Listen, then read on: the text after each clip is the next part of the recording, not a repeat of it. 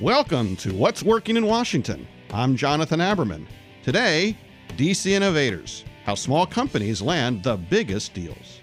You have a lot of great startups and small businesses who are interested in working with the Pentagon, but they just really struggle to find on ramps. And the hope is that as the Defense Innovation Board and some of these other units like the like DIUX or the Defense Digital Service in the Strategic Capabilities Office will create these opportunities.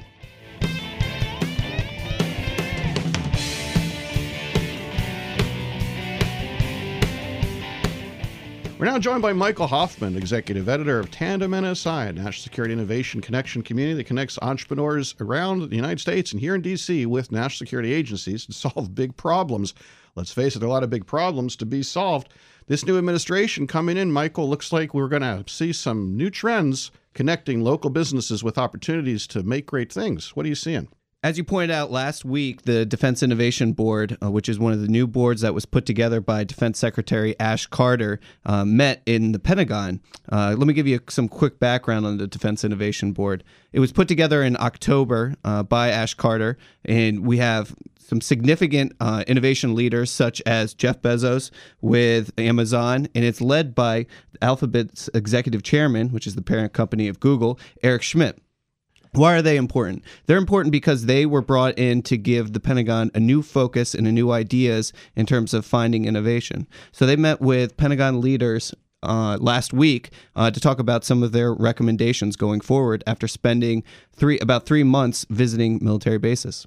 Now, anytime you have a change of administration, there's a danger that what's come before just won't be adopted by the new administration because, well, you know, you have this always this problem of not invented here syndrome. We see it everywhere, private sector as well as the public sector. Early indications were there was a lot of concern that the Trump administration wasn't going to be particularly interested in innovation. That's something I wrote about in the Post. You know, you've talked about in different places and others here on WFED.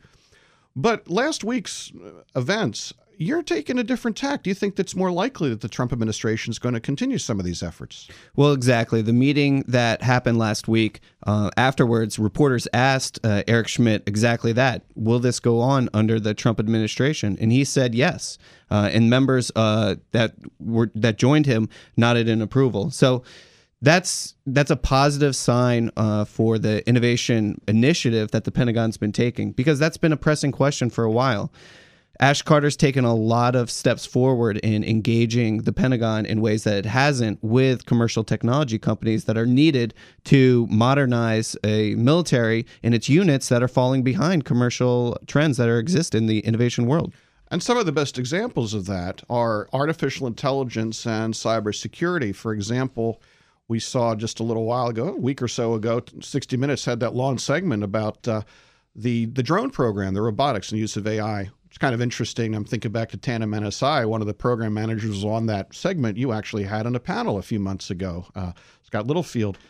But as you look at this, where do you is it AI? Is it cybersecurity? Where are the areas specifically called out, and uh, how does that relate to businesses here in the DC region who are looking to get federal R&D dollars or contracts to build companies? Yes, uh, Sunday was a great opportunity to really highlight some of the steps that have been taken by the Pentagon on 60 Minutes with the Strategic Capabilities Office, which has been stu- stood up in recent years to really focus on the work that they've been doing with swarming drones, an area which you know captures artificial intelligence, nanotechnology, some of the areas where the Pentagon really needs to take uh, steps forward. So these are areas also that were found within the Defense Innovation Board's recommendations: cybersecurity, artificial intelligence, uh, eliminating some of the roadblocks for some of these small businesses and startups, which are harboring a lot of this, are creating a lot of this innovation and a lot of these new ideas getting them more involved with the Pentagon. And that's what it that's what it, why it comes back to this area. You have a lot of great startups and small businesses that we at Tandem NSI work with who are interested in working with the, the Pentagon, but they just really struggle to find on ramps. And the hope is that as the Defense Innovation Board and some of these other units like the like DIUX or the Defense Digital Service in the Strategic Capabilities Office will create these opportunities. And those opportunities really are focused on the funding uh, that exists out there and just creating opportunities where you have um, different programs that cater to some of these startups and small businesses. Well, that's, I think, when you talk about this topic, one of the big issues has always been contracting, and one of the mo- one of the areas where there was most progress made by the last administration was in the area of contracting with innovators. And within the Defense Business Board recommendations that you mentioned, one of the key ones is to maintain the interest in contract innovation. So and by the way, you you know you think about startups in town that are involved in swarming or or drones, for example. You know, a Sentai or a Sentient. You know, there are various companies here that are in, involved in this. This is so national security focused. Uh, and when we talk about federal R and D, do you get a sense when you talk with entrepreneurs?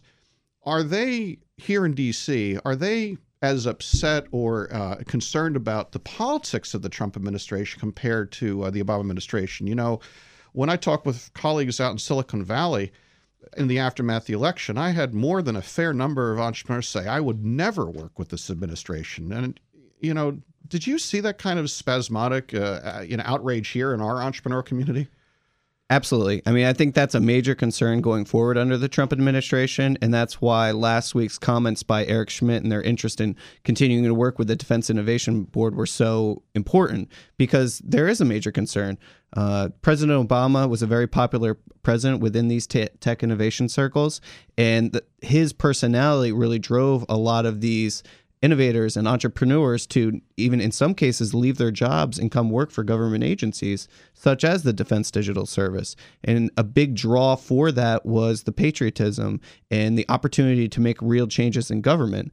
Now, with, under the Trump administration, there is some concern that those changes might not be positive. So that push uh, to you know maybe leave an exciting startup or exciting small business that you've been working on to take a year or two to work with some of these uh, government agencies just doesn't exist. So then it, it sounds to me that we're we're in an interesting cross section or crossroads moment where what you're saying is that the organized approaches that were put in place by the Obama administration to connect entrepreneurs with national security agencies, it appears that they may remain in place. Yes, right, and and, and that's that's absolutely the hope. Now, uh, will they have the same priority and will they have the same focus with the forthcoming leadership within these Pentagon area, Pentagon areas? That's the big question that that we we're just going to have to find. I think that's right. So as our listeners start to think about the new year, what would be some of the early indications for uh, believing that the Trump administration is going to be interested in entrepreneurs? Like anything, it comes down to following the money. Uh, are they going to put forth the investment and the funding necessary to keep these um, to keep these agencies going forward. And it might not just come from the Trump administration. You know, in the end, Congress con- controls the budget, and in a lot of situations within the Pentagon and the Defense Department, con- congressmen and their interest level is where it's going to be really found. And so far, in early indications since the election, they have come forward and said we do support you know some of these agencies, and we want them to come forward. The Republicans can co- control Congress, and eliminating bureaucracy and shrinking government to create more opportunities for small business, at least you would think would be a, a, Republican ideal going forward. So the hope is that these different agencies will continue to go to create opportunities for some of these small businesses and really inject the Pentagon with some much needed innovation. So you heard it here first. There's reason for optimism here in D.C., but it's a story that's going to unfold as we go into the coming year and the coming months. Mike Hoffman from Tandem NSI, executive editor. As always, thanks for joining us. I'm sure you'll be keeping a close eye on these things for us, and we'll have you on again real soon. Thank you very much. Another reminder that What's Working in Washington embraces and cuts across startups, family business, entrepreneurship, policy, and, and tech in a single place. It's the most innovative and interesting business community in the nation, and it's right here, centered in Washington, D.C. This podcast is all about you. Don't forget to let us know. Follow us on Twitter at, at What's Working DC. We'll see you next time on What's Working in Washington.